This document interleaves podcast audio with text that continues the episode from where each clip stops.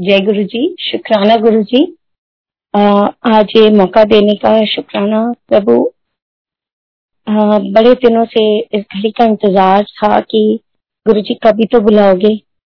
और जब भी मैं जूम पे सत्संग सुना करती थी तो मुझे करती हूँ और करती थी तो बहुत अच्छा लगता था। और हालांकि हम पुरानी संगत से नहीं मिले, बट उनके एक्सपीरियंसेस सुन के बहुत बहुत आनंद आता था। तो बहुत बहुत शुक्राना गुरु जी ये सेवा बख्शने के लिए। संगत जी, आप सबको भी मेरा हाथ जोड़कर नमन। संगत जी, मैं टाइम में ही वो करना चाहती और मैं अपनी जर्नी बताती हूँ कि गुरु जी से मैं कैसे जुड़ी। गुरु जी से जुड़ना भी बहुत अलग सा ही एक्सपीरियंस रहा। Uh, हमारी सोसाइटी में ए, एक हॉल है, तो वहाँ पे एक दिन मैं ऑफिस से आई तो कुछ अरेंजमेंट था और uh, कुछ गहमा गहमी सी लगी। तो मैं मुझे लगा कि ये क्या हो रहा है। तो मैं गाड़ी से उतरी और एक बार को uh, आए, मैं, मैंने देखा कि मेरी फ्रेंड की बेटी हॉल के अंदर जा रही है। तो मैंने ऐसी मन में था कि मैंने कहा पता नहीं क्या है। तो इमिडिएटली जैसे मैं घर के अंदर पहुंचती हूँ तो मेरी फ्रेंड का कॉल आ जाता है कि आ, आपने ना सत्संग में आना है। कोई उन्होंने मुझे कुछ नहीं बताया, बस इतना ही कहा कि आपने सत्संग में आना है। वो संगीता आंटी है, तो उन्होंने मुझे ऐसे कहा। तो मैंने कहा ठीक है। एंड सत्संग, पूजा, ऑल दीज थिंग्स, कभी मेरा बहुत ज्यादा झुकाव रहा नहीं। तो बस it was one to one, जो uh, अपने भगवान से माता रानी को मानती थी तो बस वही चलता रहता था। तो आ, संगत जी, वर्किंग वुमेन वो सारा दिन घर के से दूर रहती है। तो मैं आई शाम को और बहुत लेट सत्संग में पहुंची। सत्संग वाज हो चुका था, एक अंकल सत्संग शेयर कर देते हैं, मतलब शब्द, बानी, आरती सब कुछ हो चुकी थी। बिकॉज आई मुझे इसकी इम्पोर्टेंस ही नहीं पता थी। तो मैं जाके वहां मत्था टेकती हूँ और बैठ जाती हूँ और मैं वो एक्सपीरियंस उन अंकल के सुनती हूँ। और वो बार बार अंकल अंकल आंटी करके एड्रेस कर रहे थे, तो कुछ समझ आ रहा था, कुछ नहीं आ रहा था, और बस चुप करके सुनती रही। एक आंटी आई और मेरे हाथ में लंगर प्रसाद दे गई। तो उसके बाद संगत जी सत्संग हो गया। तो वो जिनके घर होस्ट आंटी थी उन्होंने मुझे कहा कि आंटी आप ना ये चाय प्रसाद उठाओ। चाय प्रसाद की कैटल थी, तो बोला, उन्होंने मुझे ऐसे ही कहा चाय प्रसाद उठाओ आंटी और आप अपने घर ले जाओ और इसको गर्म करके ले आओ। तो मुझे कोई ज्यादा अंडरस्टैंडिंग थी नहीं, क्योंकि वो मेरी फ्रेंड है, उन्होंने मुझे कहा तो मैंने कहा ठीक है जी, क्योंकि मेरा घर हॉल के जस्ट डायगनली ऊपर है। तो मैंने चाय प्रसाद उठाया और मैं घर ले आई। मैंने चाय गर्म की और उस तक उस वक्त तक वो सिर्फ मेरे लिए चाय थी। तो मैंने गर्म की और आंटी ने कहा था कि ये चाय प्रसाद है, इसको आ, बाहर जो भी आंटी आज मेहंदी लगवा रही है। तो संगत जी, मैं ये मेंशन करना भूल गई कि वो करवा चौथ से एक दिन पहले का दिन था। तो उन्होंने मुझे कहा जितनी भी आंटियां बाहर मेहंदी लगवा रही हैं या जो भी लोग बैठे हैं, आप ये सबको दोगे चाय प्रसाद, और साथ में ये लाइन आपने दोहरानी है कि ये चाय प्रसाद है, ये गुरु जी का प्रसाद है, इसको पूरा पीना है। तो मैंने कहा ठीक है। तो आ, मेरा बेटा और मैं, हम दोनों आ, जाते हैं और हम चाय प्रसाद सब आंटियों को देते हैं और यही बात मैं बोलती जाती हूँ। पर जब मैं जा रही थी तो मेरे साथ एक बहुत ही डिफरेंट सी खुशबू थी जो मुझे कोई समझ नहीं थी उस खुशबू के बारे में। तो आ, वो ऐसे मुझे लग रहा था कि कुछ बहुत ही सुंदर बीनी खुशबू चल रही है मेरे साथ। जब मैं वापस आती हूँ, हॉल के बाहर पहुंचती हूँ, तो वो आंटी कहती है आंटी आपको गुरुजी ने दर्शन दे दिया। तो अगेन मुझे जिस चीज का पता ही नहीं, तो फिर वो एक और आंटी थी, उन्होंने मुझे बोला कि आंटी आज गुरुजी ने आपको दर्शन दे दिया है। तो चलो मैंने हाथ जोड़ के उस ब्लेसिंग्स को मान लिया। और फिर क्योंकि हॉल था तो गुरुजी का बाइंडिंग अप गद्दी उठा रहे थे, तो सब मत्था टेक के उन्होंने, आंटी ने मुझे बोला आंटी इधर आओ। उन्होंने मेरे हाथ में गुरुजी के कुशन, गुरुजी का चोला सब कुछ रख दिया। तो मैंने माथे से लगाया, क्योंकि कुछ महापुरुष, कोई संत महात्मा की चीज थी, तो मैंने बस यही समझ के बस माथे से लगाया और उठा के जैसे जैसे आंटी ने कहा मैंने वैसे ही फोल्ड करा, सब कुछ तह लगा के आंटी के साथ हेल्प करके उसको हमने पैक कर दिया। अब जर्नी यहाँ से शुरू हो गई थी, पर मुझे कोई अंडरस्टैंडिंग नहीं थी इस चीज की। अब थोड़े दिन बीतते हैं तो मेरी बिटिया जो सब बीटेक कर रही थी, अचानक से उसका सत्संग में जाना शुरू हो जाता है उन आंटी के साथ। आई डोंट नो कैसे कनेक्शन बना, क्या हुआ कि जब मैं उससे पूछती थी कि शाम हो गई, या तो वो कॉलेज से आती थी और आके फटाफट आके चेंज करती थी, तैयार होती थी एंड शी वुड से कि मैं ना आंटी के साथ सत्संग में जा रही हूँ, मॉम आपको चलना है, और मैं लिटरली मना कर देती थी। एंड मुझे बहुत चिंता होती थी कि एग्जामिनेशंस हैं और आप ये ये लड़की पढ़ती तो है नहीं और ये रोज सत्संग, और ये कोई उम्र है, मतलब सॉरी गुरुजी, मैं एक्चुअल में यही जुबान बोलती थी कि आपको पता नहीं चलता, आप पढ़ते नहीं हो संगत जी। I was like this and मैं बोलती रहती थी, बिल्कुल साइंटिफिक माइंड था मेरा, मैं बिल्कुल इन चीजों को बिलीव नहीं करती थी। एंड यहाँ तक कि ऐसा भी हुआ कि कई बार मैंने वो साढ़े छः सात बजे तक घर नहीं पहुंची तो मैंने कॉल किया तो पता चला जी मम्मा मैं कुतुब मीनार स्टेशन पर हूँ, मैं कॉलेज से निकली और वहां पहुंच के वो आंटी आ रहे हैं और मैं उनके साथ बड़े मंदिर जा रही हूँ। और मैं, माफ करना गुरुजी, मैं हमेशा फिर शुरू के दिनों में उसको यही कहती थी, मैंने कहा आप किन चक्रों में पड़ गए, पढ़ाई लिखाई छोड़कर आप क्या कर रहे हो। But little did I understand कि एक सोलफुल जर्नी बच्चे की शुरू हुई थी और उस बच्चे के थ्रू गुरुजी हमें भी अपने शरण में बुला रहे थे। और ऐसे काफी दिनों तक चलता रहा। एक दिन वो एक सत्संग में जाती है और जैसे गुरुजी बच्चों की बात बड़े प्यार से सुनते हैं और वैसे हम सब की भी सुनते हैं ऐसी, बट वो वहां पे रोने लगी और गुरुजी से बड़े मन से अरदास करी, बड़े सच्चे दिल से उस बच्चे ने अरदास की कि गुरुजी सब अपने परिवार के साथ आते हैं और मैं अकेली आती हूँ, तो गुरुजी कुछ ऐसा करो ना कि मेरा परिवार भी आए। तो और संगत जी उसके बाद फिर भी कुछ दिन तक कुछ नहीं हुआ। बस एक दिन उसने कहा कि मम्मा आप हमारे साथ ना बड़े मंदिर चलो। तो जून की छुट्टियां थी, क्योंकि मैं संगत जी एक टीचर हूँ तो गर्मी की छुट्टियां थी, तो शी सेड, तो हमने कहा ठीक है चलते हैं। म, मतलब वो हमेशा बहुत बात करती थी, मंदिर ऐसा है, ये है, वो है, तो हमने कहा ठीक है चलो। इट वॉज जस्ट कि चलो घूमने जा रहे हैं, हमारे लिए तो वो था कि चलो देख के आते हैं क्या। हम गए, बस संगत जी उसके बाद तो there was no looking back. गुरुजी के साथ की जर्नी शुरू हो चुकी थी, गुरुजी के यहाँ मंदिर जाना मतलब एक इंतजार रहता था कि हम कब जाएंगे मंदिर, तो इस तरह से शुरू हो गया। इसी बीच उन आंटी जिनके घर सत्संग पे मैं पहली बार गई थी, उनकी ट्वेंटी फिफ्थ एनिवर्सरी का सत्संग था, तो हम पूरा परिवार गए। तो जब वहां पे मेरा बेटा शायद उस वक्त तेरह चौदह साल का था, तो वो भी इन चीजों में नहीं था बिल्कुल भी, तो वो एकदम से वहां से जैसे ही हम वहां का डिसिप्लिन, वहां का औरा, गुरुजी का औरा, मतलब सेवादारों का सेवा भाव, एंड मतलब इतना अपीलिंग था कि जैसे ही हम गाड़ी में आके बैठे तो आ, बेटा कहता है मामा हम यहाँ ना फिर आएंगे तो हम भी बड़े मंदिर जाएंगे। सो so, बड़े मंदिर का तो फिर सिलसिला जो शुरू हुआ तो बस चलता ही चला गया और गुरुजी ने अपने साथ हमें जोड़ लिया था बाय दैट टाइम।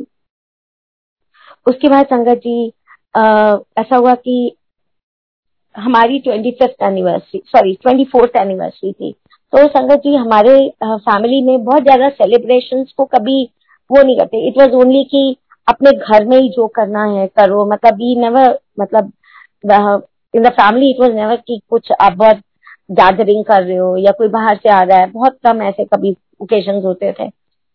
तो it was a twenty fourth anniversary, तो बिकॉज गुरुजी के साथ जर्नी शुरू हो गई थी, गुरुजी ने जोड़ना शुरू कर लिया था अपने साथ, तो बिल्कुल मतलब इतना इंक्लिनेशन बढ़ना शुरू हो गया कि मन में बस एक ही चाह थी कि गुरुजी इस बार ना हम एनिवर्सरी आपके साथ सेलिब्रेट करेंगे। एंड संगत जी nobody stopped us and it was such a beautiful thing कि आ, कैसे गुरुजी ने अपना सारा दरबार लगवाया, कैसे सब कुछ हुआ, एंड मतलब इतनी मेहर गुरुजी ने आ, वो कर आ, बरसाई कि एक उसका एक बहुत प्यारा एक्सपीरियंस मैं शेयर करती हूँ कि इन इतना अरेंजमेंट सब कुछ हुआ, बट इन द एंड मैं केक लाना भूल गई। तो जब संगत जी जब सत्संग ओवर हो गया तो जब लंगर का टाइम था तो वो एक अंकल आए मेरे पास, तो मुझे कहते हैं आंटी चलो केक काटो। मैं बिल्कुल मतलब वो हो गई, मैंने कहा गुरुजी मैं तो केक फूल गई, नाउ व्हाट टू डू, और लेट हो गया अब कहाँ मिलेगा। तो संगत जी ये कशमकश में थी। फिर अंकल दोबारा आए, मैंने उनको कोई जवाब नहीं दिया, वो दोबारा आए और मुझे कहते हैं आंटी चलो गुरुजी गुरुजी वेट कर रहे हैं, लंगर शुरू करना है, संगत भी वेट कर रही है। तो मैंने अंकल को धीमी आवाज में बोला कि सॉरी अंकल हम तो केक तो लाए नहीं। तो अंकल ने मुझे आगे से कहा आंटी केक तो वहां पड़ा है। तो जय गुरुजी, शुक्राना गुरुजी, बिकॉज गुरुजी न्यू कि मेरे मन में बहुत चाहती कि मैं गुरुजी गुरुजी केक भी मैंने आपको पहले खिलाना है, आपके साथ केक काटना है। तो गुरुजी made those arrangements. I don't know किस तरह से हुआ, क्या हुआ, कहाँ से आया वो केक। तो ये बहुत बड़ी ब्लेसिंग्स थी हमारे लिए कि गुरुजी मतलब गुरुजी हमारे दिल की छोटी छोटी बातें भी सुनते हैं। अब इसके बाद जिंदगी चल रही थी और हम सत्संगों में जाना शुरू हो गया था। और इस बीच हुआ क्या कि मुझे गायनिक प्रॉब्लम हो गई और वो इतनी एक्यूट थी कि कभी मैं जहाँ जाऊँ तो डॉक्टर कहे यूट्रस ये करना है, रिमूव कर देंगे, ये कर देंगे। And I was like I have I am not a very keen eater of medicine. मैं खाती नहीं हूँ, मतलब मुझे कोई दवाई मिलती भी है तो मैं बहुत वो अगर दस दिन की दवाई होगी तो मेरी वो पच्चीस दिन चलेगी because I will never eat it on time. तो एंड आई ऑलवेज टेल गुरुजी कि गुरुजी ये दवाइयां ना मेरे बस की नहीं है।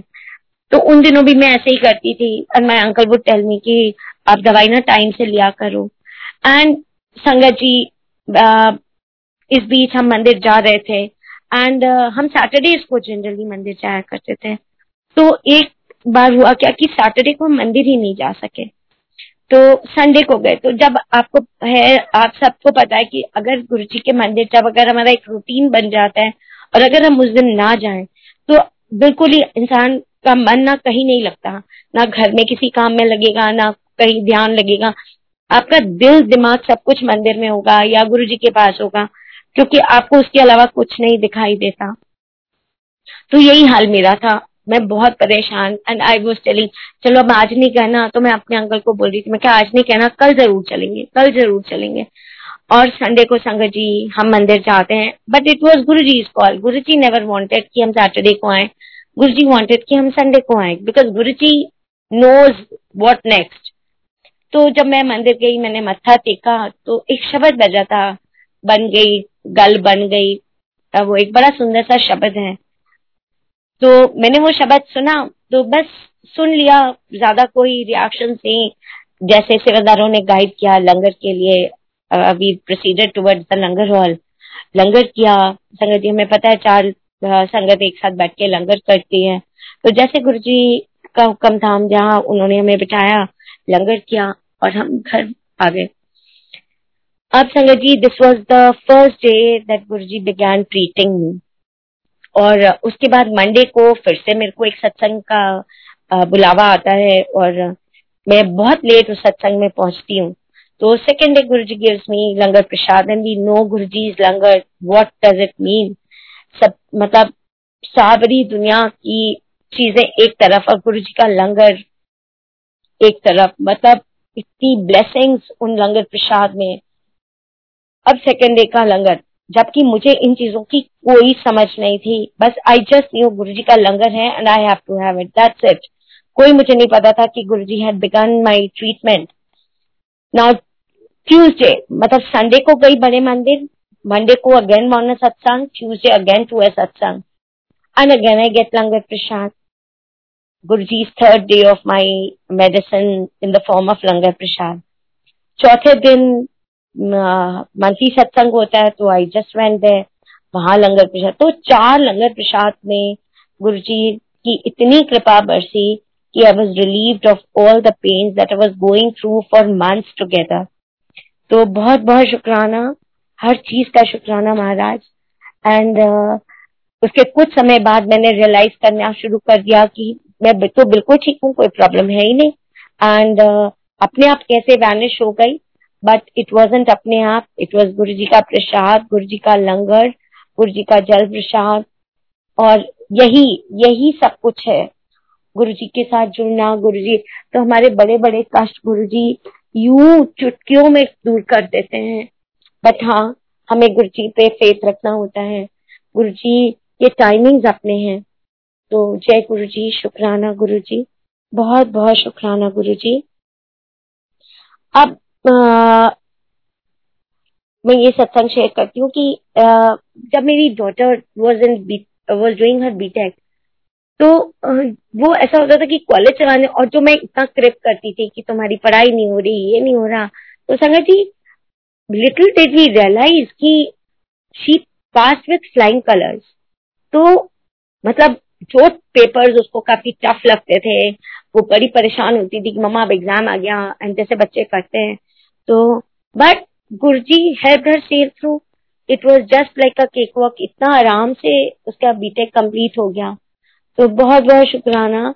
हाँ इस पे गुरुजी ने बहुत टेस्ट भी लिए, but then the only faith, वो जो फेथ, हमारा विश्वास गुरुजी, और गुरुजी कभी हमारा विश्वास तोड़ते नहीं है। गुरुजी हमारी छोटी छोटी बातें जरूर सुनते हैं और हर वक्त हमें हाथ पकड़ के निकाल लेते हैं। संगत जी ए, मेरे अंकल का मैं एक सत्संग बताती हूँ कि मेरे अंकल आ, के पास उस वक्त एस्टीम कार थी, तो अंकल और पांच चार तारीख को नहीं सॉरी पांच तारीख पांच अक्टूबर को आ, हमारे घर सत्संग था, और आ, ये सेकंड या थर्ड अक्टूबर की बात है कि अंक, मुझे एग्जैक्टली डेट याद नहीं है, सेकंड है या थर्ड, गुरुजी माफ करना। तो आ, अंकल किसी काम के से बाहर जाते हैं, और all of a sudden he calls me up and he tells me कि एक ना मेरा एक्सीडेंट हो गया। तो हम जरा घबरा से जाते हैं कि उनका एक बार पहले भी बहुत मेजर एक्सीडेंट हुआ था, तो हम डर जाते हैं कि क्या हो गया। बट संगत जी his car was his the car bonnet जो होता है बोनट, वो नाइन्टी डिग्रीज के एंगल में था, शीशे कारी के सब टूट चुके थे, बट अंकल को एक स्क्रैच नहीं आया था। तो ये गुरुजी की कृपा थी और गुरुजी की मेहर थी जो अंकल को बिना एक खरोच के, वरना वो गाड़ी का जो हाल था उसको देख के लगता ही नहीं था कि उसमें बैठा कोई इंसान बच भी सकता है, बिकॉज गाड़ी वॉज स्क्वॉश्ड फ्रॉम फ्रंट, अब bonnet was at ninety degree. तो बहुत बहुत शुक्राना गुरुजी कैसे लाइफ बख्शते हैं। और यही इसी तरह एक दिन हम रात को मंदिर से आ रहे थे, तो संगत जी हमारी रात को ना वाइनिंग एप की सेवा होती थी, तो because I think that I think I know Guruji knew about it कि मेरा मन बहुत करता था कि गुरुजी हमें सेवा बख्श दो सेवा बख्श दो बट गुरुजी ऑल्सो न्यू कि being a working woman, working days होते हैं तो नहीं पहुंच पाएगी टाइम से। और uh, तो हमें आंटी ने जो uh, मतलब जो हमें टाइम मिला था, नाइन ओ क्लॉक मेरी पैंटी में एंट्री होती थी, मेरी भी और डॉटर की भी। तो इसी तरह हम रात को जब बाइंडिंग अप करते थे तो बहुत लेट हो जाता था, बट हम बड़े खुश रहते थे क्योंकि मंदिर से हम सबको पता है वहां से निकलने का मन नहीं करता था। और अब क्या हुआ कि हम इस तरह रात को मंदिर से बाहर निकले, ऐसे ही डेढ़ पौने दो दो बज रहे थे। तो संगत जी हमें सबको पता कि एक रूट जाने का होता है और एक आने का होता है, बीच में डिवाइडर है जब हम मंदिर लेन में पहुंचते हैं। तो तो हम जिस लेन से वापस आ रहे थे, तो अपोजिट लेन से आ, कोई एक्सयूवी थी, कोई बड़ी सी कोई गाड़ी थी, एंड इट जस्ट वो जो डिवाइडर के बीच में थोड़ी जगह होती है, न जाने वो कहाँ से आई और बिल्कुल हमारी गाड़ी को टच करती हुई, और गाड़ी हमारी स्क्रीच करती हुई, इतनी आवाज करती हुई बिल्कुल पता नहीं कैसे बच गई। और अंकल ने मुझे बोला कि आ, मतलब बाय द टाइम हमने रियलाइज किया कि कुछ बहुत बड़ा हादसा होने वाला था, गुरुजी ने हमको कैसे निकाल लिया, क्योंकि अंकल कहते मैंने तो कुछ नहीं किया, बट इट वाज गुरुजी, जैसे उन्होंने स्टीयरिंग घुमाकर हमें मतलब सेफ साइड पे कर दिया। तो गुरुजी ने हमें जो लाइफ बख्शी उसका बहुत बहुत शुक्राना। और ये एक नहीं, ये कई बार ऐसा हुआ। एक दिन संगत जी आ, मैं आ, बड़े मंदिर जाती हूँ ड्राइव करके, और उस दिन मेरी डॉटर और मैं जब मैं जब वहां से हम जा रहे होते हैं, तो एक ऑटो वाले अंकल हमें आश्रम के पास ऑटो वाले अंकल मुझे कहते हैं, आ, मतलब हॉन्ग कर रहे हैं और कह रहे हैं कि आ, प्लीज आप देखिए आपका गाड़ी का टायर ना पंचर है। तो मैं आ, मैं सोचती हूँ कि अब गुरुजी अब कहाँ जाऊंगी इस वक्त। तो एकदम सामने ही मुझे एक आ, दिख जाता है पेट्रोल पंप, जहाँ पे एक एक अंकल हैं जो ठीक भी कर रहे हैं। तो उनसे मैं ठीक करवा लेती हूँ और हम मंदिर चले जाते हैं। और जब हम जा रहे होते हैं तो क्योंकि हम दो फीमेल्स हैं और रात को लेट हो जाएगा, तो हम जब वापस आ रहे होते हैं तो मैं बस गुरुजी को ये कह रही होती हूँ, गुरुजी टायर में पता नहीं उन्होंने ठीक तो कर दिया, बिकॉज उन्होंने ये भी कहा था साथ में कि मैंने कर तो दिया है temporary, but I don't think so ये लंबा चलेगा। तो पर आप गुरुजी के आश्रम जा रहे हो ना, तो कोई नहीं, आप पहुंच जाओगे और वापस भी आ जाओगे, और अगर कोई दिक्कत हुई तो ये मैं ट्वेंटी फोर इंटू सेवन में यहाँ पे होता हूँ। तो संगत जी, कौन सा पेट्रोल पंप ऐसा है जहाँ पे ट्वेंटी फोर इंटू सेवन कोई आ, टायर रिपेयर करने वाले होते हैं? तो ये कौन था, ये ये गुरुजी किस रूप में आपके सामने आते हैं, कब और कैसे किस रूप में मदद करने आ जाते हैं? तो बहुत बहुत शुक्राना गुरुजी, इट्स ओनली यू, और हम सबको पता है कि आप ही हो, बस आपका ही भरोसा होता है। आ, इसी तरह संगत जी एक दिन और, अब क्योंकि गाड़ी की बात चली है तो मैं आ, एक और सत्संग सुना कि मैं किस तरह से अपने स्कूल से वापस आई और मैंने मेरी गाड़ी का टायर फ्लैट था, तो मैंने सोचा कि चलो आज अभी ना घर ना जाके पहले इसको ठीक करा लेती हूँ, फिर सुबह दिक्कत होगी। तो मैं जाती हूँ, घर के पास एक पेट्रोल पंप है और वहाँ पे मुझे मालूम है कि वहाँ पे एक अंकल होते हैं रिपेयर करने वाले। मैं जाके गाड़ी खड़ी करती हूँ और वो अंकल जैसे ले जाते हैं, रिपेयर करते हैं। तो संगत जी, जब वो रिपेयर कर रहे होते हैं और लाके रिपेयर करके जैसे वो नट्स एंड स्क्रूज को टाइट करने लगते हैं, और वो सडन, ये शाम के चार पांच बजे का समय होता है और बिल्कुल अच्छी खिली हुई धूप है, कोई मौसम में कोई किसी तरह का भी फेरबदल होने का कोई मतलब ही नहीं था, बहुत क्लियर स्काई। और अचानक से मुझ पे ना जैसे बारिश हो जाती है, तो मुझे नहीं समझ आता कि ये क्या हो गया, और जब तक मैं अपनी आंखें खोल के संभल पाती हूँ, और वो संगत जी मुझे ऐसे लगा जैसे छू के चीजें, जो भी चीज थी वो मुझे छू छू के नीचे गिर रही थी, मतलब लिटरली मुझे एक खरोच, एक चोट नहीं थी। और जब मैंने नीचे देखा संगत जी, मेरे आसपास दो सौ, तीन सौ, चार सौ, क्योंकि मैं काउंट नहीं कर सकती थी, इतने कांच के टुकड़े थे और मैं उस कांच के टुकड़ों के बीच में खड़ी थी।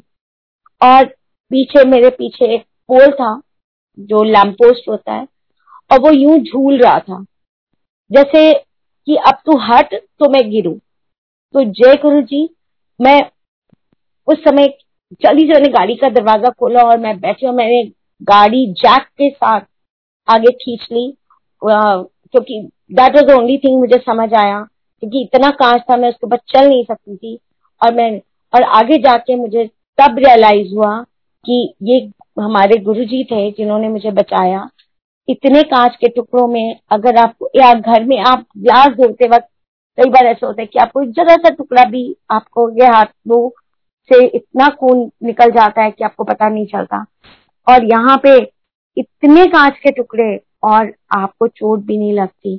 तो आई एम सो अब्लाइज गुरुजी, ये आपकी कृपा है, ये आपने मुझे जिंदगी बख्शी, और आई नो गुरुजी आप हर वक्त अनसंग रहते हो और मेरे ही नहीं सारी संगत के साथ रहते हो।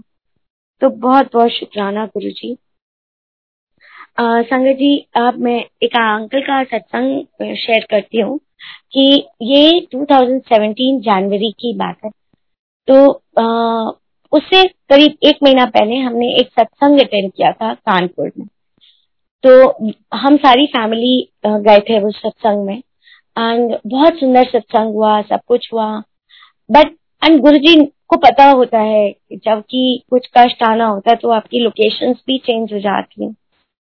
तो हम कानपुर गए और जब हम वापस आए तो एकदम से हालात बन गए कि अंकल के ऊपर एडमिन का कुछ प्रेशर था, which he was not ready to take, जो हमें समझ आता है कि uncle was not ready to take much, but actually it was कि गुरुजी नेवर वांटेड, गुरुजी नहीं चाहते थे कि अंकल इससे ज्यादा प्रेशर ले और Um, he succumbs to that pressure.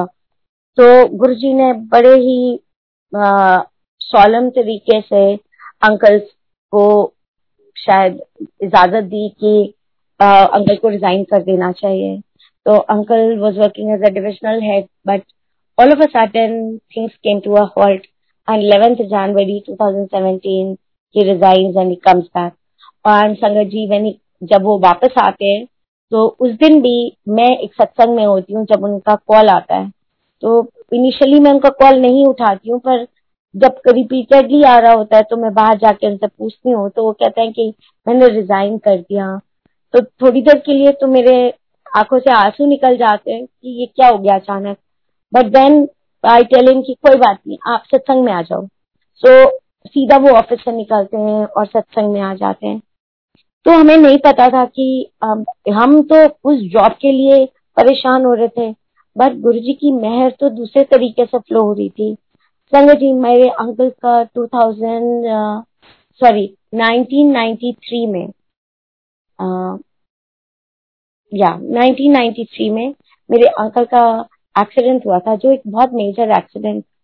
तब हम गुरुजी से नहीं जुड़े थे, बट हाँ ये हम कह रहे हैं, बट महाराज के साथ तो कब जुड़ना होता है पता नहीं होता.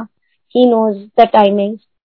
तो मेरे अकॉर्डिंग तो यही था कि हम जुड़े नहीं थे एक्चुअली, हम गुरुजी के बारे में बातें नहीं करते थे, कोई सत्संग अटेंड नहीं करते थे. तो अब अंकल का जब एक्सीडेंट हुआ तो काफी लंबा पीरियड उस रिकवरी में लग गया, जिसमें उनकी राइट लेग घुटने के नीचे बहुत इफेक्ट हो गई, जिसमें एक्चुअली वो बाइक पे थे और बस के नीचे उनका वो राइट वाला पैर आ गया था.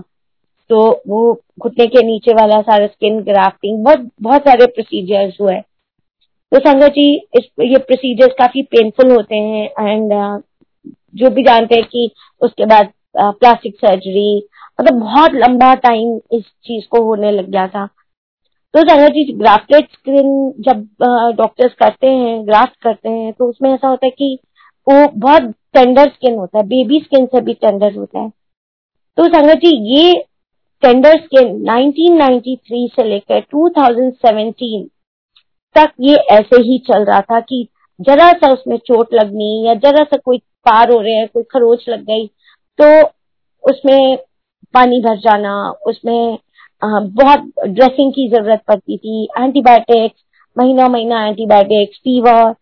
एंड माय अंकल को ऑफिस से छुट्टी लेनी पड़ती थी, वो घर में आराम करना होता था.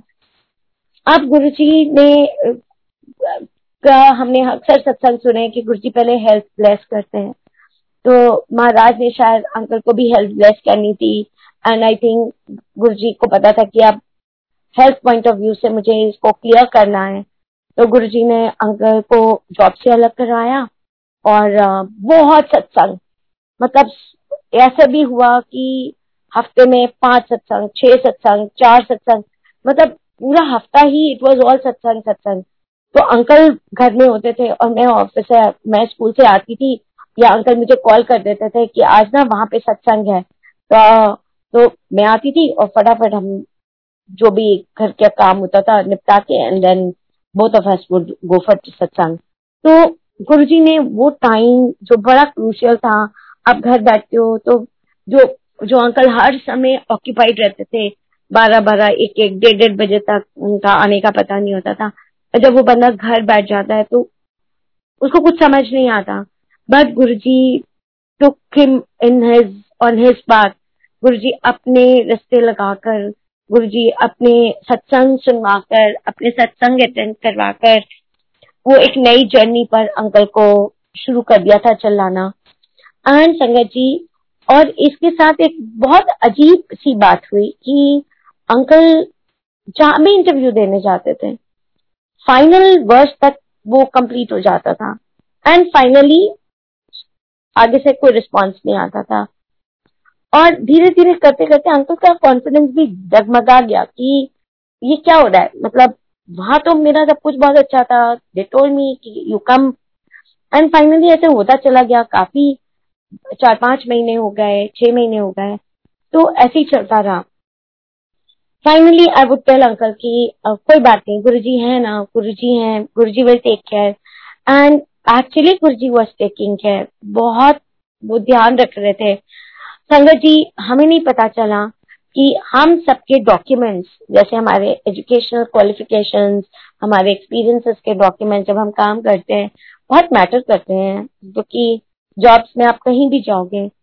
हमने रियलाइज किया कि आ, अंकल ने एक, एक दिन मुझे कहा कि एक बार मेरे ना फाइल निकाल के दे दो। तो संगत जी, मैंने एक कपबोर्ड खोली जहाँ पे मेरे बिटिया के बेटे के सबके डॉक्यूमेंट्स हैं, तो अंकल की फाइल ही नहीं थी। संगत जी, आई वेरी वेल रिमेम्बर कि मैं सारे डॉक्यूमेंट्स एक ही कबर्ड में रखती रही हूँ। ओवर द इयर्स वो वहीं पे होते थे, निकाला रखा निकाला रखा। संगत जी, टू माई सरप्राइज वो फाइल ही नहीं थी। चलो कोई नहीं, हमने सोचा चलो यहाँ नहीं है कि दूसरे कबर्ड में चेक करते हैं। करते करते हमने पूरा घर छान मारा, यहाँ तक कि कभी आपने नहीं होगा कि आप लॉफ्ट में चेक कर रहे हो, मैंने यहाँ तक कि लॉफ्ट में भी चेक कर लिया, बेड बॉक्स में कोई जगह नहीं छोड़ी कि शायद यहाँ पे हो। संगत जी, वो फाइल नहीं मिली तो नहीं मिली। इनफैक्ट उसके कुछ समय के बाद आ, हमें सारे डॉक्यूमेंट्स दोबारा ट्रेस करने पड़े पुरानी यूनिवर्सिटीज में। बट इन द प्रोसेस जो क्रूशियल टाइम था वो निकल गया, because again Guruji was blessing him with health.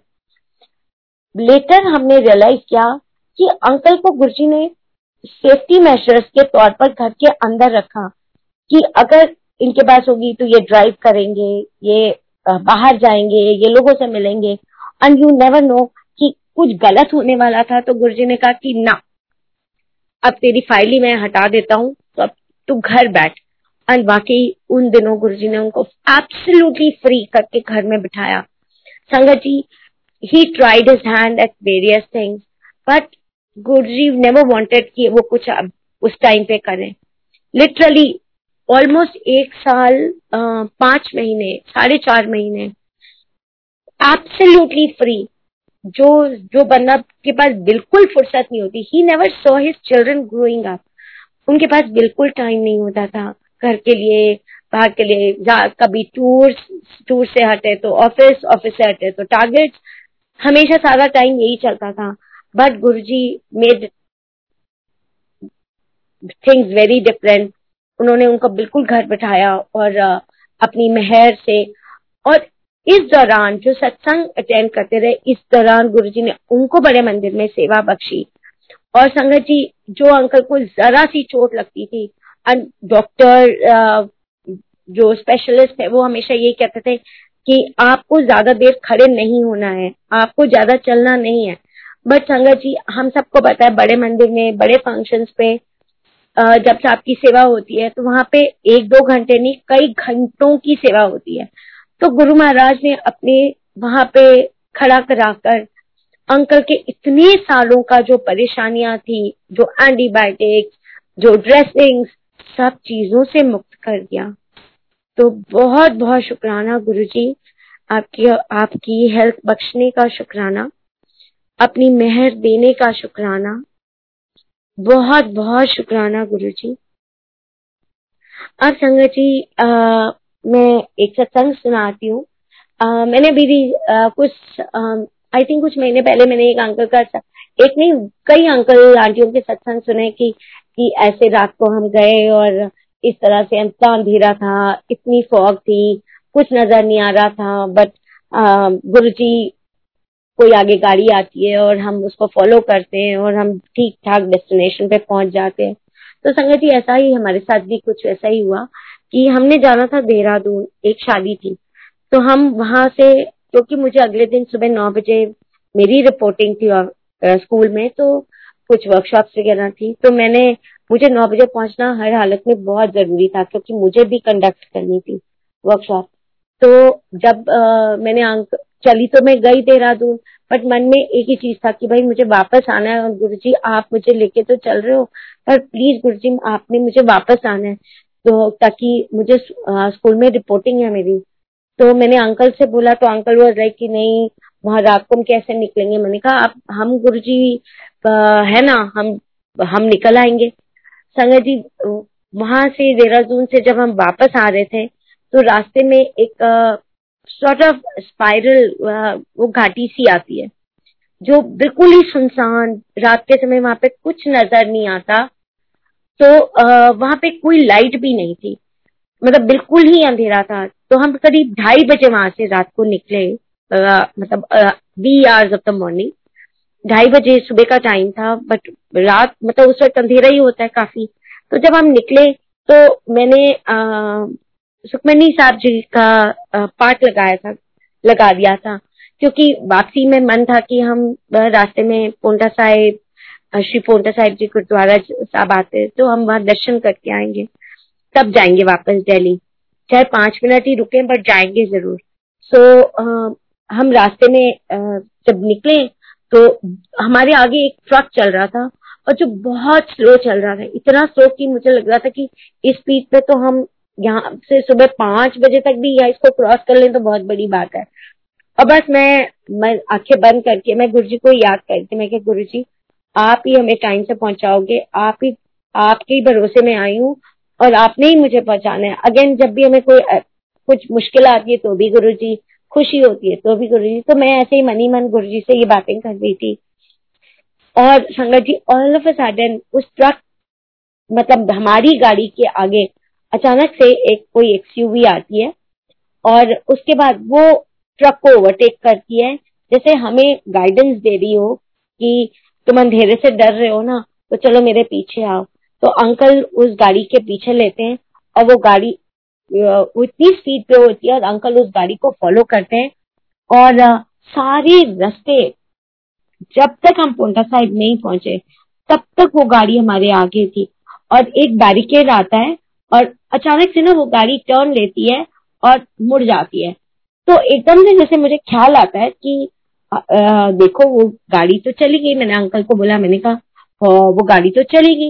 मैंने उनका जो भी आ, जो गुरुजी के रूप में आए थे मैंने उनको उनका शुक्राना नहीं किया। मैंने कहा सॉरी गुरुजी, मैं तो इतनी मस्त मस्त हो गई थी कि मैंने ध्यान ही नहीं दिया, मैंने तो गुरुजी आपका शुक्राना ही नहीं किया। तो संगत जी ऑल ऑफ अ सडन वो गाड़ी फिर से मुड़कर आती है और सामने आती है और जैसे ही मैं शुक्राना करती हूँ हाथ जोड़कर कि थैंक यू गुरुजी, आप जिस रूप में आए हो और बहुत बहुत शुक्राना, और संगत जी उसके बाद वो गाड़ी वैनिश हो जाती है और फिर हम पोंटा साहिब गुरुद्वारा पहुंच जाते हैं।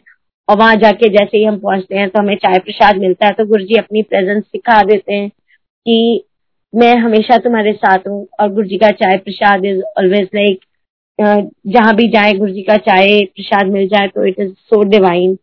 तो बहुत बहुत शुक्राना। और ठीक जैसा मैंने बोला था कि नौ बजे मुझे गुरुजी पहुंचा देना, तो एब्सोल्युटली बिफोर टाइम मैं अपने स्कूल पहुंच भी जाती हूँ। तो बहुत बहुत शुक्राना Guruji for all your blessings. संगत जी एक बहुत प्यारा सत्संग मैं डुगडी का शेयर करती हूँ।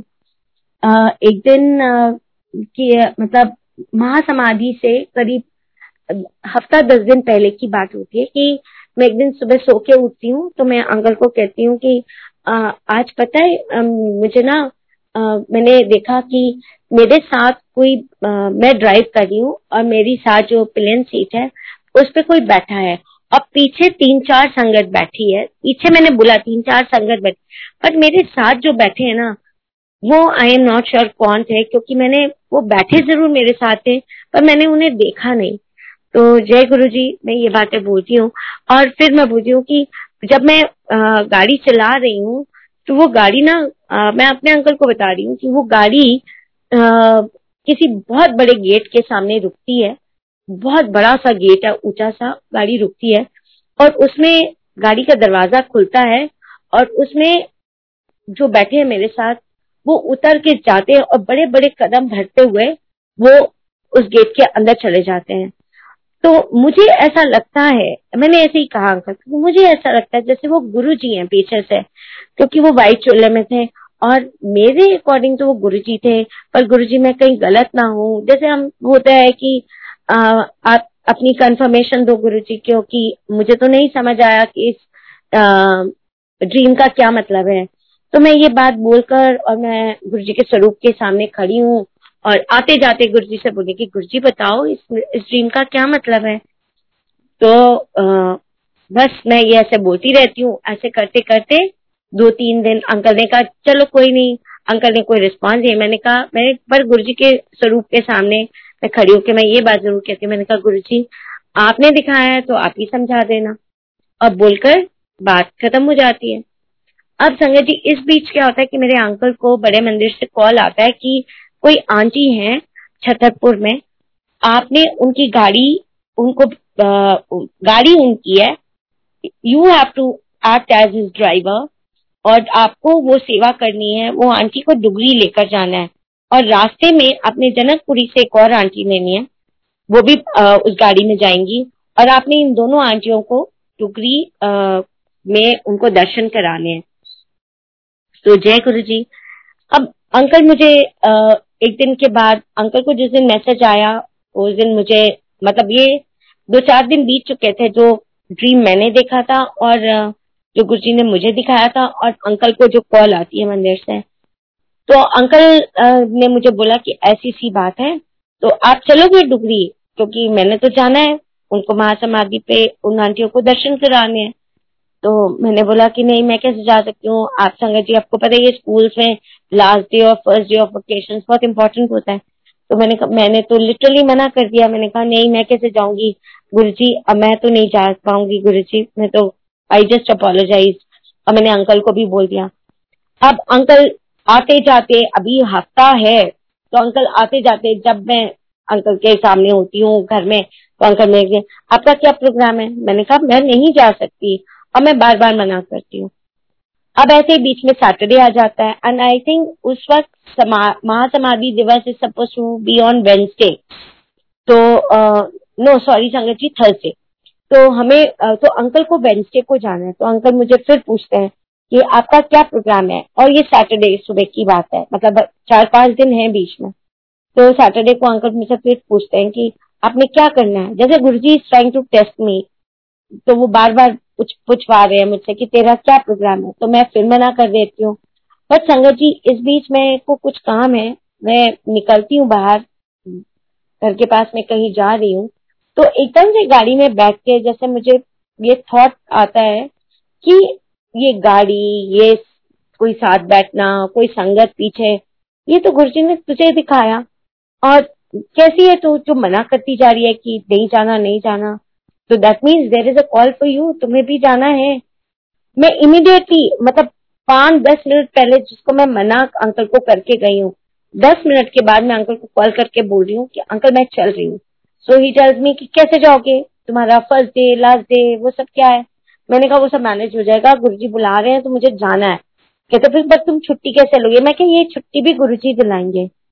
संगत जी मैंने कह तो दिया कि गुरुजी छुट्टी दिलाएंगे, मंडे को संगत संग जी हम मैं बैठी हुई हूँ हमारे स्कूल में और हमारी मीटिंग हो रही है, और पर मेरा कोई ध्यान नहीं है मीटिंग में, मेरा ध्यान सिर्फ है कि गुरुजी आपने लेके चलना है ना मुझे टुकड़ी, तो प्लीज छुट्टी दिला दो, ये नहीं देंगे, ये आ, मतलब दिक्कत करेंगे ये, क्योंकि संगत जी हमारा स्कूल भी कुछ ऐसा है कि वी फॉलो इंटरनेशनल स्टैंडर्ड्स, तो एक लीव के लिए भी there are whole lot of paper work, mails, ये वो, तो मुझे लगा कि नहीं मिलेगी मुझे छुट्टी, ऐसे ही दुनिया भर की क्वेश्चनिंग ये वो, तो it is just not going to be possible. तो मैं ये बातें अपने मन में सोच रही हूँ कि कैसे होएगा कैसे। तो मैंने आ, संगत जी मैंने मजाक में ही जैसे गुरुजी से कह दिया, मैंने कहा गुरुजी ऐसे छुट्टी तो मिलेगी नहीं, बीपी बढ़ा दो ना। संगत जी I was hundred percent all right, क्योंकि मैंने गुरुजी से गुरुजी से कहते ना गुरुजी से मांगना नहीं चाहिए, मैंने गुरुजी से बोला, but it was such a sweet gesture from Guruji's end, कि मैंने बोला, मैंने कहा कि आप मंदिर वहां बुला रहे हो तो मेरा बीपी बढ़ा दो, ए नहीं देंगे छुट्टी। तो मैं ऐसी बातें मन में सोच रही हूँ, तो मुझे बिल्कुल ही ड्राउजी लगने लगता है, और मैं मेडिकल रूम जाती हूँ, तो वो आ, जो मेडिकल नर्स है वो मुझे कहती है, वो मेरा बीपी चेक करती है, वो कहती है मैम आपका ना बीपी बढ़ा हुआ है। संगत जी I have always been a patient patient I would say always been a female जिसका बीपी हमेशा लो बीपी होता था, हाई बीपी तो मतलब ही नहीं होता, वो मतलब it was on a higher side. So उन्होंने बोला कि बीपी ज्यादा है, मैंने कहा जय गुरुजी, मैं मैं तो समझ गई, मैंने कहा गुरुजी अब आप मुझे लेकर चलोगे। संगत जी उसके बाद मैं आती हूँ, पर ड्राउजीनेस फिर बढ़ गया है, मैं फिर जाती हूँ ऊपर मेडिकल रूम और दोबारा चेक कराती हूँ, बीपी उससे भी ज्यादा बढ़ा हुआ है। तो वो मुझे कहती है वो संगत जी यू वोंट बिलीव, वो मुझे कहती हैं आप मैम अभी चले जाओ घर, यू नीड रेस्ट। तो जय गुरु जी, ऐसा कुछ नहीं था। अंदर से मैं बिल्कुल फिजिकली नॉर्मल थी। वो टेम्पररी डिजीनेस, टेम्पररी, वो गुरु जी ने वो मतलब मेरी बात सुनी कि मुझे कैसे डुगरी लेके जाना था। और मैं घर आती हूँ, संगत जी जो बीपी बढ़ा हुआ एंड ऑल दैट कहानी हुई मेरी संगत जी। उसके बाद आई गो फॉर शॉपिंग, आई क्योंकि मुझे गुरुजी के मंदिर जाना है। और संगत जी हफ्ता पहले से ही मतलब, हालांकि मेरा कोई प्रोग्राम नहीं था डुगरी का उस टाइम तक, बट ये ले लो वो ले लो, शॉपिंग ये वो, I I don't know all that Pheri stuff जो हम करते हैं। तो I did everything like that. So thank you Guruji, and he took me to Guru in his दरबार, डुगरी मंदिर बुलाया। और इतना सुंदर सत्संग था वो कि हम शाम को पहुंच गए, और मतलब दिन में ही पहुंच गए, और शाम सेवा में भी सेवा भी बख्शी, और अगले दिन पाठ भी सुनाया। और संगत जी सबसे मजेदार बात की जो लीव थी वो भी मेरी मेडिकल रीजन से अप्रूव हुई। तो बहुत बहुत शुक्राना। कई बार हम बहुत ऐसे आ, गलत चीज भी बोलते हैं कि गुरुजी ऐसा कर दो ना, एंड कई बार गुरुजी हमारी ये वाली बातें भी मानते हैं, क्योंकि शायद उनको पता होता है कि ये मुझसे मिलने के लिए इतने बेताब हो जाते हैं कि कुछ भी मांग लेते हैं ये। तो सॉरी गुरुजी, हमें मांगना नहीं है, और हमेशा आपका मैसेज होता है कि नहीं मांगना। पुरानी संगत भी कहती है कि नहीं मांगना मांगना पर कई बार हम ऐसी गलतियां कर जाते हैं, बट ये गलती Uh, का मुझे ज्यादा मलाल नहीं है क्योंकि मैं आपसे मिलकर आई। तो बहुत बहुत शुक्राना गुरुजी। uh, संगत जी, मेर, मैं एक टीचर था, मेरा ना गला हमेशा ही खराब रहता था, मतलब uh, कहते ना होर्स वॉइस, मतलब थोड़े थोड़े दिनों में मेरा गला इतना ज्यादा खराब हो जाना कि आवाज बंद हो जानी, मतलब इतना ज्यादा हो जाता था कि कई बार समझ नहीं आता था कि uh, क्या लूं। मतलब हॉल्स और ये सब जो भी कफ ड्रॉप्स होती है सब कुछ ले लेती थी, कफ सिरप, एंटीबायोटिक्स, बट कुछ फर्क नहीं पड़ता था। तो एक दिन ऐसे ही मैं बैठी हुई थी, सत्संग सुन रही थी, तो एक आंटी ने शेयर किया कि आज ना आ, मैंने इस तरह से अजवाइन पानी में उबाली और गुरुजी को ऑफर करी, आ, भोग लगाया, और आ, मैंने वो पी ली और मेरा गले का प्रॉब्लम ठीक हो गया। संगत जी मैंने उसको उस को अपने लिए हुक्म मान के मैंने भी वही किया। मैंने क्या क्या पानी उबाला, थोड़ी सी अजवाइन डाली, और उसका जब वो आधा कप बच गई, मतलब एक कप का वो हाफ कप हो गई। और संगत जी मैं उसको एक एक चम्मच करके, एक एक चम्मच भी संगत जी नहीं लिया मैंने, ऑनेस्टली मैंने कभी ली कभी नहीं ली, मतलब वो पूरा का, जो आधा कप था उसको भी पूरा नहीं खत्म किया। बट संगत जी मेरे गले का जो प्रॉब्लम था, जो सालों साल चल रहा था मेरा, बस वो ज, वो अजवाइन वाला जल लेने से ही ठीक हो गया। तो बहुत बहुत शुक्राना, क्योंकि जब हम सच्चे दिल से गुरु जी को अरदास कर देते हैं और गुरु जी को अर्पित कर देते हैं कि गुरु जी अब आप देख लेना, तो वो वाकई हम पे मेहर कर देते हैं। तो बहुत बहुत शुक्राना गुरु जी। आ, अच्छा, हम सबको पता है टू थाउजेंड ट्वेंटी कैसा था कि ठीक है, बाहर बहुत ज्यादा त्राही मची हुई थी, बहुत तकलीफें थी हर तरफ। जो गुरुजी, जो पुरानी संगत कहती है गुरुजी कहने से माड़ा टाइम आएगा, तो एक्चुअल में वो माड़ा टाइम था, बट गुरुजी की संगत को गुरुजी ने अपने साथ जोड़कर इस टाइम को इतने सुंदर तरीके से निकाला कि हम सब, आई थिंक हम सब संगत कि हमें, हमारा एक शेड्यूल बन गया गुरुजी के पास बैठने का। जो हम पहले ऑफ एंड ऑन बैठा करते थे, गुरुजी ने अपना शेड्यूल बनाया बनवा दिया, और हम सब रोज रात को बैठते थे। पहले गुरुजी का सत्संग जैसे जूम प्लेटफॉर्म पे सुनते थे। थैंक यू अंकल, जिन्होंने ऑल अंकल्स बड़ा मंदिर, जिन्होंने ये प्लेटफॉर्म शुरू किया, पुराने संगत से हमें रूबरू कराया, और गुरुजी के बहुत सारे सत्संग हमें सुनने को मिले। तो संगत जी ऐसा ही ये टाइम हम भी गुरुजी के पास बैठा करते थे, और ये टाइम मैं कह सकती हूँ कि पूरे दिन में जितने ब्रेकडाउन होते थे, क्योंकि आपके पास हेल्प नहीं है, घर के काम, ऑफिस, ऑनलाइन, तो बहुत ब्रेकडाउन्स भी होते थे. But then by evening it was all right, क्योंकि अब गुरुजी के पास बैठ रहे हैं. जब गुरुजी का के साथ बैठने का टाइम तो इट वाज लाइक वो हीलिंग हो जाती थी, पूरे दिन की वो हीलिंग होती थी. तो बहुत बहुत शुक्राना. और ऐसे टाइम पे I don't know, thank you Guruji. uh, मैं दो ब्लेसिंग्स बहुत खास कर शेयर करना चाहूंगी गुरुजी की, कि लॉकडाउन में बिकॉज uh, मेरे अंकल की रिकवरी हुई थी, तो अंकल को बहुत ज्यादा uh, मैं नहीं बोलती थी कि कुछ सामान लेना है या कुछ, या गेट पे सामान आया है तो अब लेने जाना है. तो लॉकडाउन में बिकॉज ऑफ दिस कोरोना, तो आई वुड फील कि गुरुजी मैं चलती हूँ, मैं जाके लेके आती हूँ. तो गुरुजी मुझसे वो सेवा ले रहे थे, तो मैं जाती थी. तो एक दिन जब मैं आ, वापस आ रही हूँ, तो गेट कीपर अंकल मुझे कहते हैं कि आंटी ये लो आपका लेटर. तो मैंने वो लेटर उठाया और मैं घर लेकर आ गई और लाके मैंने टेबल पे रख दिया. थोड़ी देर बाद मुझे ध्यान आया कि अरे उस लेटर में है क्या, मैंने और किसने भेजा. आजकल ऑनलाइन और एवरीथिंग, फोन कॉल्स, मैसेजेस, तो किसके पास इतना टाइम है जो आपको चिट्ठियां लिखेगा. संगत जी, I received a letter, such a beautiful letter, कि मैंने एक बार पढ़ा, दो बार पढ़ा, एंड मैं गुरुजी के सामने वो चिट्ठी लेकर खड़ी हो गई. और मैंने कहा गुरुजी, मैं मतलब एक हफ्ते से बहुत परेशान थी और मैं बहुत रोई भी थी. और तो मुझे ऐसे लगा जैसे Guruji had sent that letter as a solace, because मैंने उनको ऐसे कहा था. मैंने कहा गुरुजी अगर आप हो तो मेरी बात सुन रहे हो ना. तो उन्होंने मेरी बात का कंफर्मेशन किया और वो उस लेटर में इतना सुंदर, because the letter began with the word blessings and I was like, and उसके बाद जब मेरी डॉटर को दिखाया, अंकल को दिया, तो and everybody immediately said this is the letter from Guruji. And similarly after three months I receive another letter, almost the same language, उतना ही सुंदर वो लेटर पैड पे वो लेटर लिखा हुआ. Again it begins with blessings. तो बहुत बहुत शुक्राना. जब हम घबरा जाते हैं तो भी गुरुजी अपनी प्रेजेंस हमें फील करा देते हैं. और कहाँ से आया I don't know, but my trust and faith said it was my guru who had written this letter to me.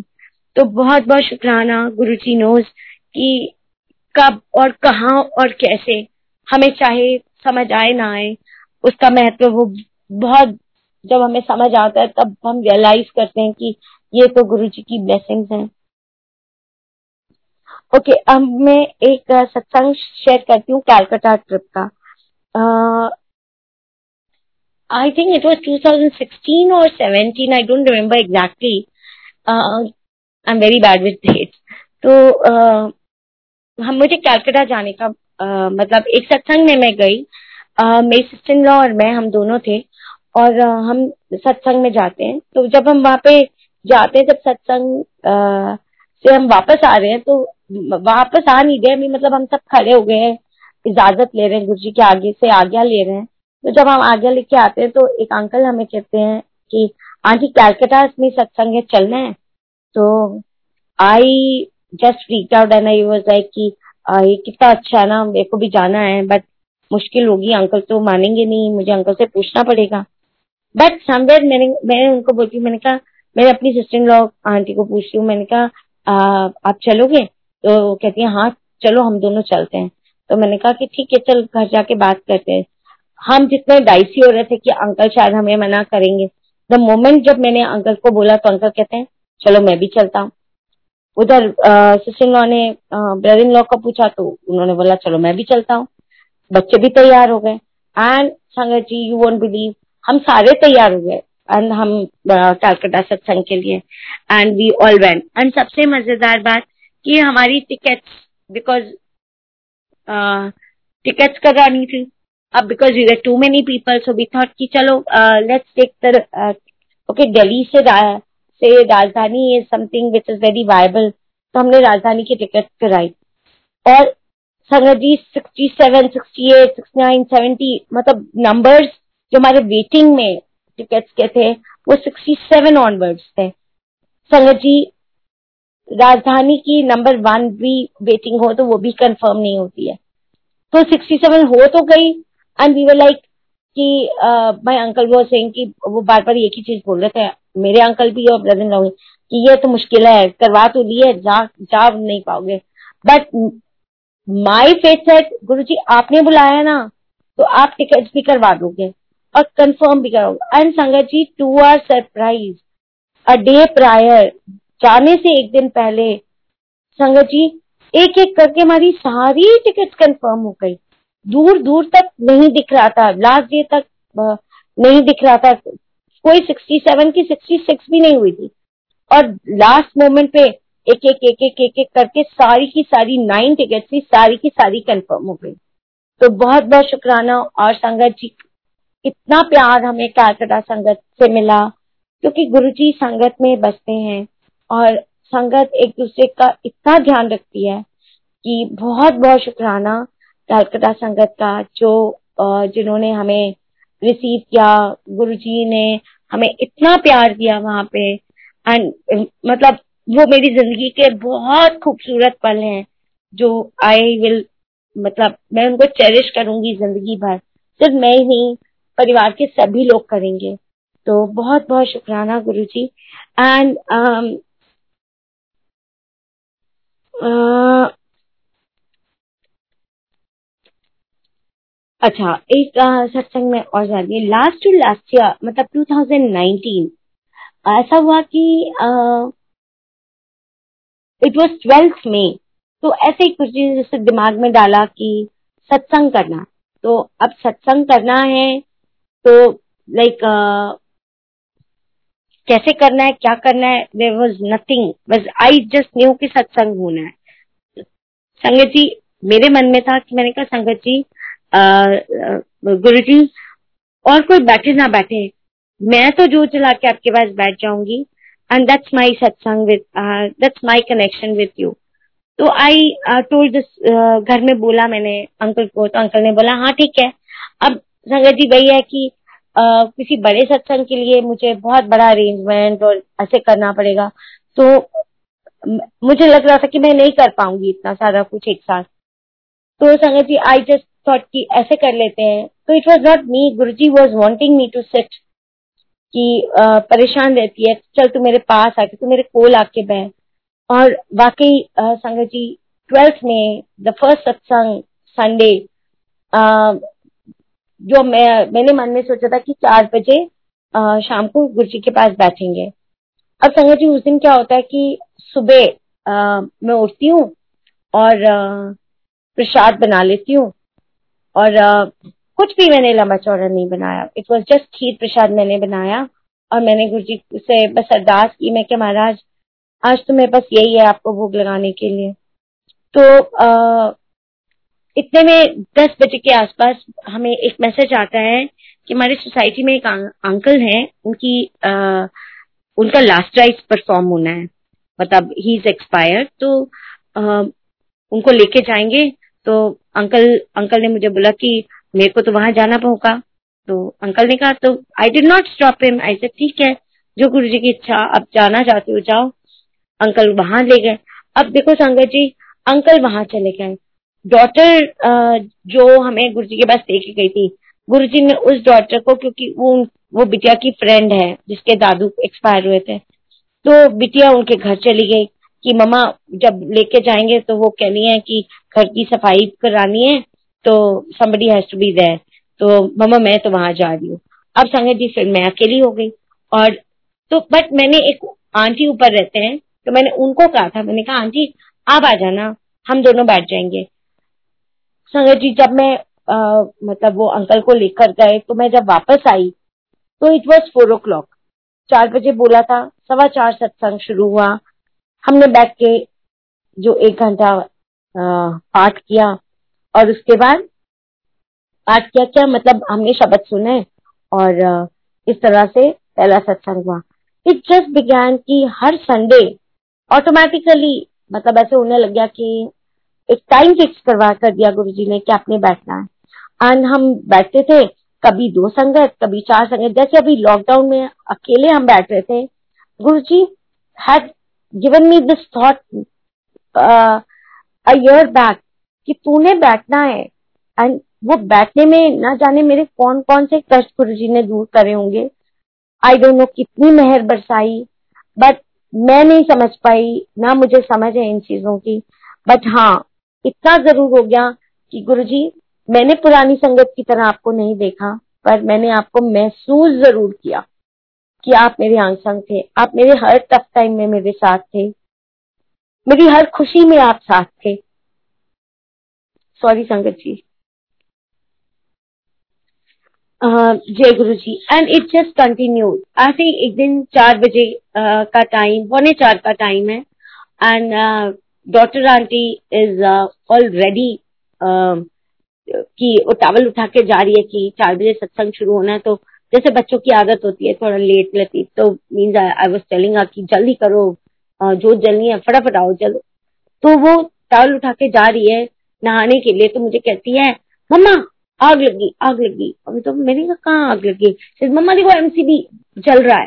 तो एक्चुअली जब मैंने देखा गुरुजी का दरबार लगा हुआ था और एमसीबी वाज मतलब एक छोटी सी फ्लेम थोड़ी बड़ी हुई थोड़ी बड़ी हुई एंड एक्चुअली मैंने बस ये गुरुजी से अरदास की, मैंने कहा गुरुजी चार बजे का टाइम आपका है, ये आग लग गई है, ये क्या हो रहा है?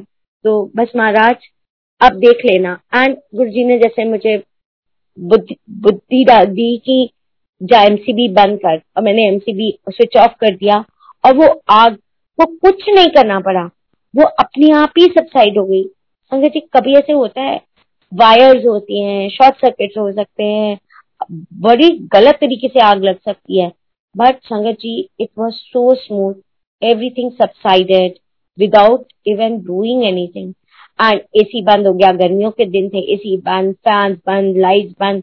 So I just would with folded hands Guruji के सामने, और मैंने गुरुजी को यही कहा, मैंने कहा गुरुजी अगर आप गर्मी में बैठ सकते हो तो हम क्यों नहीं बैठ सकते, हम भी आपके साथ इसी में बैठेंगे।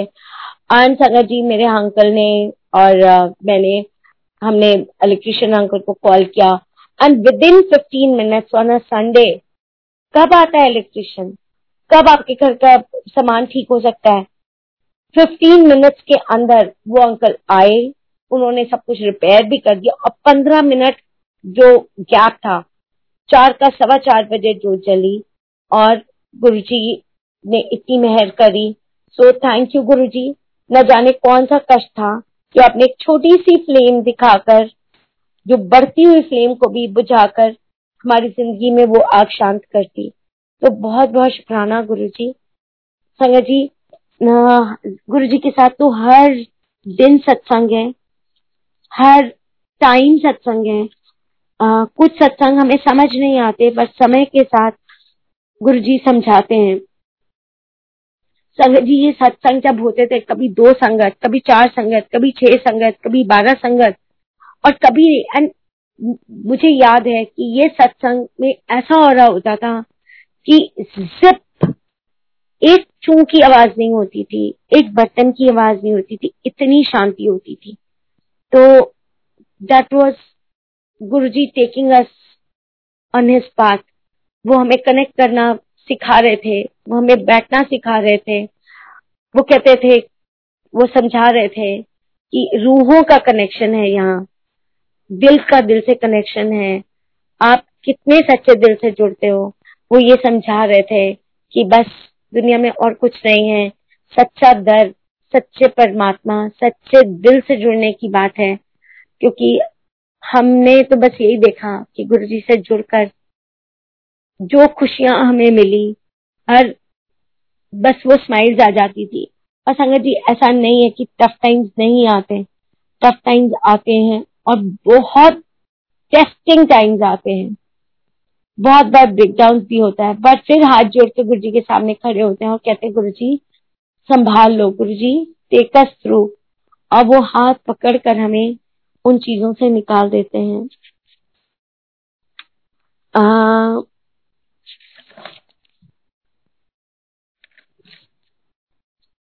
अभी कुछ समय पहले की बात है। आ, संग, आ, अंकल वी हैव टाइम। जय गुरुजी। आंटी एक और सत्संग कर लें। ओके आई थिंक हाँ जी ये अभी मार्च की बात है। तो मैं एक सत्संग का अंकल को मैसेज आया कि द्वारका में सत्संग है, आ, तो अंकल ने मुझे पूछा कि आप चलोगे, चलो ना आ, चलते हैं। तो आई टोल्ड हिम हाँ जरूर चलूंगी। तो हम उस सत्संग के लिए गए।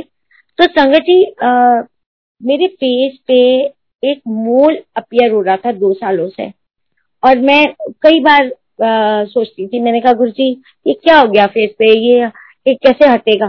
आ, तो मैंने लॉकडाउन के दौरान जो अंकल जिन अंकल जिन डॉक्टर अंकल ने मेरे अंकल की सर्जरी करी थी, तो वो डॉक्टर अंकल को फोन किया, he is a plastic surgeon, तो उनको फोन किया कि ऐसे ऐसे उनको पिक्चर भेजी। तो उन्होंने बोला कि इसका तो सर्जिकल रिमूवल होगा और उसके बाद एक आ, मतलब प्लास्टिक सर्जरी भी होगी सो दैट उसको कवर किया जाए।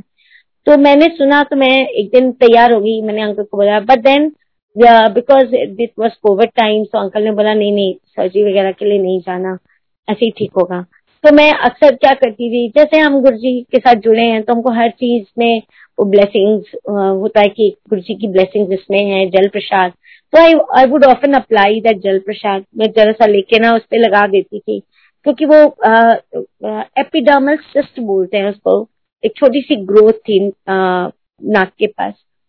तो मैं पर मैं गुरुजी को, मैं गुरुजी ये मुझे अच्छी नहीं लगती, मेरा इतना क्लियर स्किन था, ये क्या हो गया गुरुजी। मतलब जैसे आप किसी अपने घर में किसी बड़े से बात करते हो, तो I would always tell Guruji. तो जब संगत जी उस दिन मैं सत्संग में गई, तो अंकल ने मुझे एक बोर्ड दिखाया कि आ, कि यहाँ पे ना ये रिमूव होते हैं। तो आउट ऑफ क्यूरियोसिटी मैंने गाड़ी में ही बैठे बैठे वो नंबर नोट करके, और मैंने उन अंकल डॉक्टर को कॉल करा। उन्होंने मुझे बोला कि हाँ आप कल आ जाओ, I will remove it, it is just one sitting. मैं मान गई, मैंने कहा ठीक है, मैंने अंकल को बोला, तो अंकल ने कहा हाँ चले जाओ, if it is one sitting और कोई पेनफुल प्रोसीजर नहीं है तो चले जाओ। मैंने कहा ठीक है जी। अब मैं घर आती हूँ और अगले दिन शिवरात्रि है और ये हमें मंदिर जाना है। अब शाम को मैं मंदिर जा रही हूँ और एक जो संगत आंटी से ने हमें गुरुजी से रूबरू कराया था, वो आंटी साथ में है। तो मैं उनको ऐसे ही बताती हूँ कि ऐसे ऐसे आंटी मेरे को कल कल परसों में मैं सोच रही हूँ इसके रिमूवल के लिए जाऊँ, इस सिस्ट रिमूवल के लिए जाऊँ। तो वो आंटी मुझे कहते हैं कि नहीं नहीं आपको इधर उधर जाने की जरूरत नहीं है।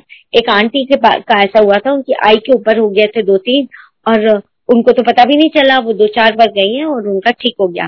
तो आप उन आंटी से पूछो।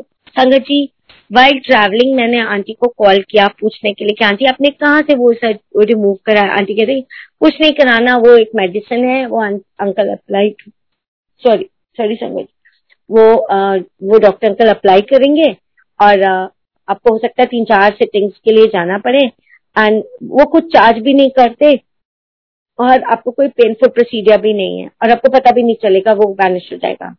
तो जय गुरुजी। तो Guruji listens to our small small things, छोटी छोटी बातें। एंड संगत जी उसके बाद मेरा ये प्रोसेस शुरू हो गया। अब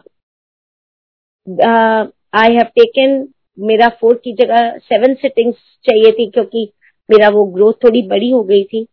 and by now it is almost almost I know आने वाले आई थिंक हफ्ता दस दिन के अंदर वो बिल्कुल वैनिश हो जाएगा। तो बहुत बहुत शुक्राना Guruji, thank you so very much. और uh, बहुत बहुत शुक्राना गुरुजी, तहे दिल से शुक्राना, अनंतम शुक्राना, आपका लख लख शुक्राना। और संगत ji thank you for listening to this these satsang. बहुत बहुत शुक्राना गुरुजी।